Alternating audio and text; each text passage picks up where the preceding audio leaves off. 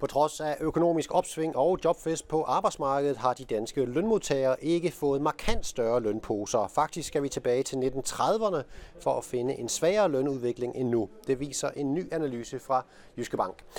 Cheføkonom Niels Rønhold, det er dig, der har kigget dybt i, i lønstatistikkerne, og øh, i din analyse her, Niels, der konstaterer, konstaterer du, at øh, der taler om et, et historisk sløjt lønopsving.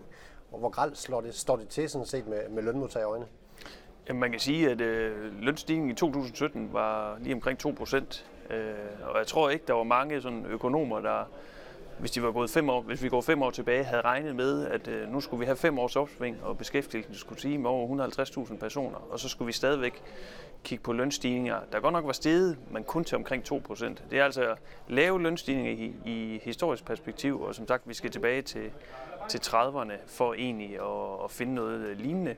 Øh, det er klart, at de her år lige efter finanskrisen har vi været endnu lavere, men altså går vi før finanskrisen, så skal vi tilbage til 30'erne for at finde noget lavere end nu. Vi har en grafik, der illustrerer det, du taler om her, Niels, netop øh, Ja, det er meget, meget øh, lave lønstigninger. Ja, altså man kan sige, jeg har lige fået den sidste med, ikke 2017, som så røg op på 2,0 øh, procent i, i, i de her tal for Dansk Arbejdsgiverforening.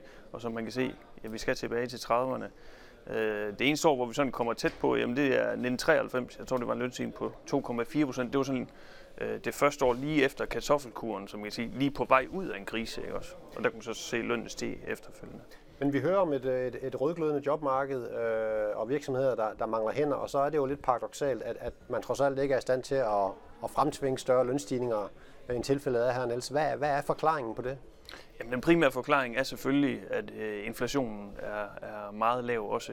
Og det gør, at, at reallønsudviklingen faktisk egentlig er hederlig, selv med de der relativt øh, små øh, lønstigninger.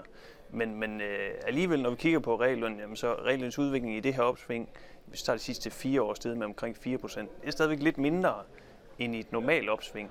Så man kan sige, bare det, at inflationen er lav, er altså ikke hele forklaringen. Og der kan også være noget med, at, at produktivitetsvæksten i de her år har været, været dårlig. Og man kan sige, hvis man ligesom tager de to ting, lav inflation, lav, øh, lav produktivitetsvækst, så betyder det jo, at lav inflation gør, at vi har ikke helt behov for kæmpe store lønstigninger. Så som lønmodtager vil man ikke presse på for kæmpe store lønstigninger. Arbejdsgiveren har også svært ved at give dem, fordi de varer, man sælger, stiger ikke så meget i pris. Og hvis vi så samtidig ikke er særlig gode til at øge vores effektivitet, jamen så har arbejdsgiveren endnu dårligere mulighed for at give høje lønstigninger. Så man siger, de her to ting, lav inflation og lav produktivitetsvækst, det er med til at forklare, hvorfor øh, lønvæksten er så lav. Og er det den samme tendens, man ser både i det private og offentlige, når vi snakker lave, generelt lave lønstigninger? Ja, det kan man sige. Altså nu er det jo øh, det private som udgangspunkt, der, der ligesom skal være der, hvor løndalsen sker, og så, så det offentlige skal følge efter. Nu har vi lige haft overenskomstforhandlinger der. Men, men de tal, vi kigger øh, på her, er for det private arbejdsmarked, hvor man ligesom kunne sige, at hvis der er mangel på arbejdskraft, så vil det normalt sætte sig i lønnen. Og det er jo det, der er lidt forunderligt i det her tilfælde, at vi har mange virksomheder, der står og, og råber meget kraftigt på, at de mangler arbejdskraft, men vi ser ikke rigtig nogen reaktion på lønnen. Og ja, lav inflation, lav produktivitetsvækst er nogle, gode, nogle af de gode forklaringer på det, men det kan også være, at øh, man som lønmodtager måske er mindre tilbøjelig til at presse på for højere løn i dag, hvor man kan sige, øh, økonomien er bare blevet mere global, og der er en stor risiko for nogen stadigvæk for, at produktionen ligesom bliver flyttet til udlandet. Så det er sådan mere en lommefilosofi, man kan have, at, at der kan godt være lokal mangel på arbejdskraft nogle steder i Danmark, men det er der ikke globalt. Og så kan det godt være, at man sidder som lønmodtager i en, i en virksomhed herhjemme og kan se, at der er ikke mange konkurrenter lige til mit job her. Men hvis man ved, at det er der i Polen eller i Kina, så kan det godt være, at man ikke lige presser på for at få lidt mere i løn. Og det kan være en del af forklaring på, øh, på det billede, vi ser. Du konstaterer sådan, at der måske er en faggruppe, der sådan kan, trods alt kan glæde sig over, over mere i lønningsposen, ellers håndværkerne. Ja, man kan sige, det er i hvert fald øh, det er ligesom den faggruppe, hvor man kan sige, at lønnen stiger mest.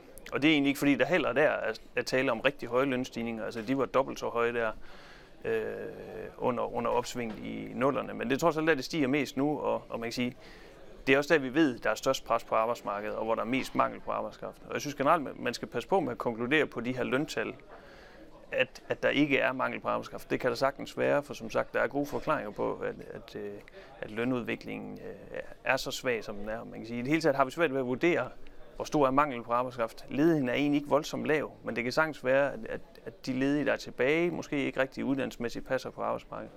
Så der kan godt være stor mangel på arbejdskraft, øh, og i hvert fald i byggeriet er der, og det kan man også øh, se på lønstigningerne der. Niels tak for kommentaren, analysen, og øh, til dig, tak fordi du kiggede med.